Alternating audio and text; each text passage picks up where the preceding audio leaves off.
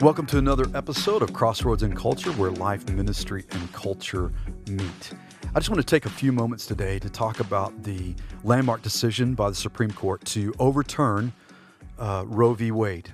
Um, I, although you can't legislate righteousness, it's worth celebrating when the nation's highest court acknowledges God's ways and that life is sacred. And so I, I, believe this decision is worth celebrating because every person, whether they acknowledge the existence of God or not, has been created in the image of God, the one true God.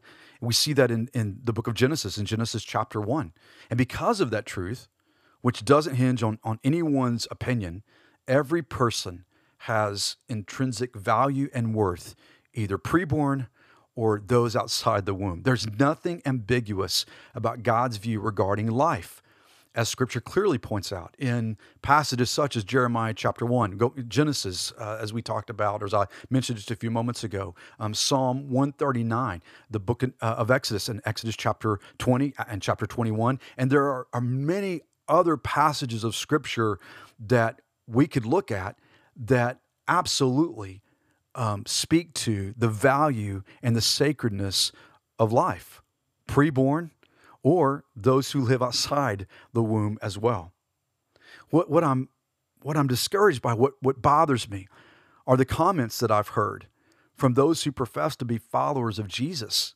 I mean, for those who, who would say that, that they're a follower of Christ, yet they seek to justify um, the killing of preborn children via abortion, what defense do you give to the giver of life, the one who created these children in his image? What, what is your defense?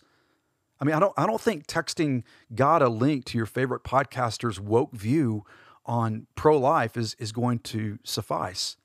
Or, or the well-meaning blog post that seeks to articulate compassion for those who are post-womb and in need of loving care, yet doesn't have issue with a woman's choice to have an abortion. It just rings hollow. But but seriously, how would you respond to the righteous judge? I mean, looking at the landscape of our society and culture, it's becoming increasingly clear that life is no longer valued as precious and priceless, but rather it's treated as non essential and expendable. And the issue of abortion may be fought in the political arena and played out uh, on these media outlets that we that we read or that we listen to um, uh, in our culture. But but understand that this issue is not a political one; it's biblical, it's spiritual, and as a culture, we want a religion and a text that bends to our preferences, what we want. And if what Scripture teaches isn't convenient or comfortable, we undermine it or twist it or ignore it or reinterpret it and, and even relabel it, like from womb to tomb. Heard that phrase a lot before the election in 2020. We just want to relabel it. The reality is, is that abortion is the murdering of preborn children who are created in the image of God. I mean, I read through Psalm 139, and really it's not just this section that I'm about to read to you, but really it's the whole psalm. But David writes in Psalm 139, verse 18 and following, or verse 13 and following For you formed my inward parts, you knitted me together in my mother's womb. I praise you, for I'm fearfully and wonderfully made. Wonderful are your works, and my soul knows it very well. In other words, David's saying, This is intrinsic. We know that we've been fearfully and wonderfully made. This is deep within David. He understands this. He goes on and says this in verse 15 My frame was not hidden from you when I was being made in secret intricately woven in the depths of the earth. You saw my unformed substance. In your book were written, every one of them, the days that were formed for me, when as yet there was none of them. You know, there was a time when the argument was whether or not life began at conception, but because biologically we know that life begins at conception, the argument has become much more sinister to that of choice the choice to allow a child to live or die. It doesn't sound much different than the Roman emperor giving a thumbs up or a thumbs down to determine the, the fate of a gladiator. It reminds me of the scene in, in the movie Gladiator. And sadly, many have become indifferent, hardened, and even boastful regarding the killing of preborn children.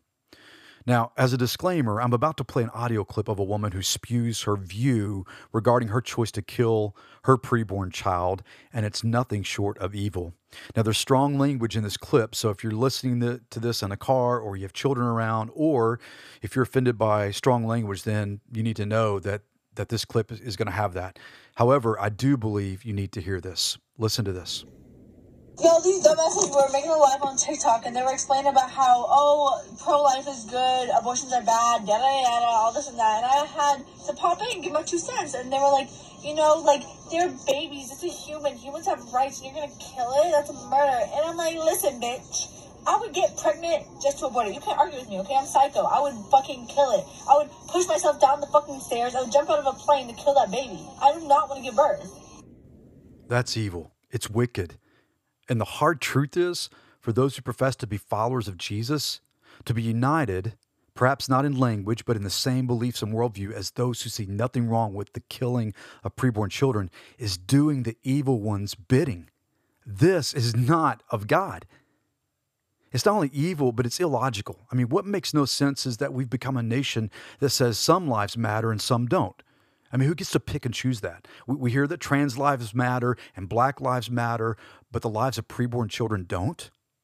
The truth is, all lives matter. God doesn't condone sin, but all lives matter. So, on what basis are you making that determination as to which lives matter? That doesn't, that doesn't just sound arbitrary, it is. And whenever you throw away absolute truth, you have absolutely nothing to stand on. I'm going to close with this that again, if, if you're a follower of Jesus, and, and I'm, I'm really pleading with those who are followers of Christ or who profess to be, and I'm pleading with the church, is that I challenge you to do a couple things. First of all, study the words of Jesus, and not just his words, but the whole counsel of God's word, and see what he says, what God says about life, not your definition or your adaptation or your deconstructed view of life not another person's opinionated blog about their definition of life, but what does God say about life in His Word? And then, secondly, when you stand before Jesus, the righteous judge, and every one of us will, what defense will you give for the beliefs you held and the actions you took or maybe didn't take regarding life? So today we should celebrate that the sanctity and the sacredness of life has been acknowledged by the Supreme Court.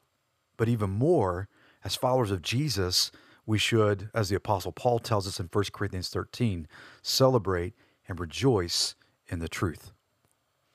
Hey, thanks so much for listening, and I look forward to you joining me next time on Crossroads and Culture.